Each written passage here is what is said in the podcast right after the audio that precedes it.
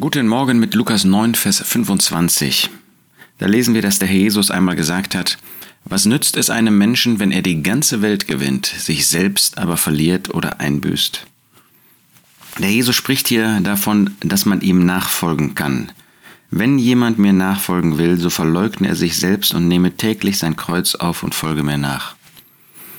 Ja, das Kreuz aufzunehmen bedeutet, bereit zu sein, in dieser Welt Verachtung und Verwerfung zu haben, wie der Herr Jesus das gehabt hat, seine Verwerfung zu teilen.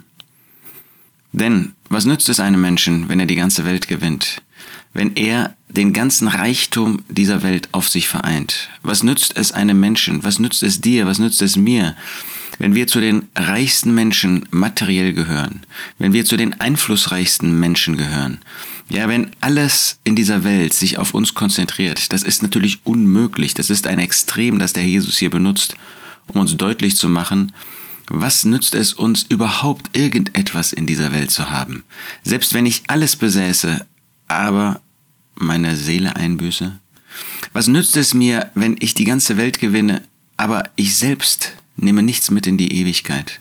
Dann habe ich alles verloren, dann habe ich in dieser Welt 20 Jahre, 30 Jahre, habe ich große Ehre, großen Reichtum, großen Einfluss, bin ich jemand. Aber was nützt es mir im Blick auf die Ewigkeit? Dann verliere ich mich selbst, dann büße ich alles letztlich ein, was mir hier etwas wert war.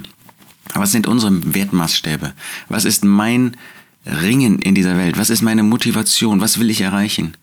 Wenn ich in dieser Welt etwas erreichen will, dann verliere ich das für die zukünftige, für die himmlische, für die geistliche, für die moralische Welt. Wir müssen uns selbst entscheiden. Wir als Christen, die wir uns bekehrt haben, die wir den Herrn Jesus als Retter angenommen haben, auch wir können uns ausstrecken nach den Dingen dieser Welt. Aber was haben wir damit gewonnen? Was haben wir durch Einfluss gewonnen, wenn wir aber Christus nicht haben? Wie gesagt, als Gläubige haben wir Christus in unseren Herzen.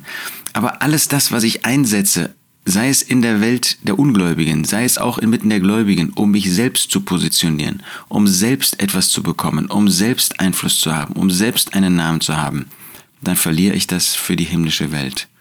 Wonach streckst du dich aus? Was möchtest du erreichen? Möchtest du Christus haben oder diese Welt? Diese Entscheidung musst du treffen. Was nützt es einem Menschen, wenn er die ganze Welt gewinnt, sich selbst aber verliert oder einbüßt?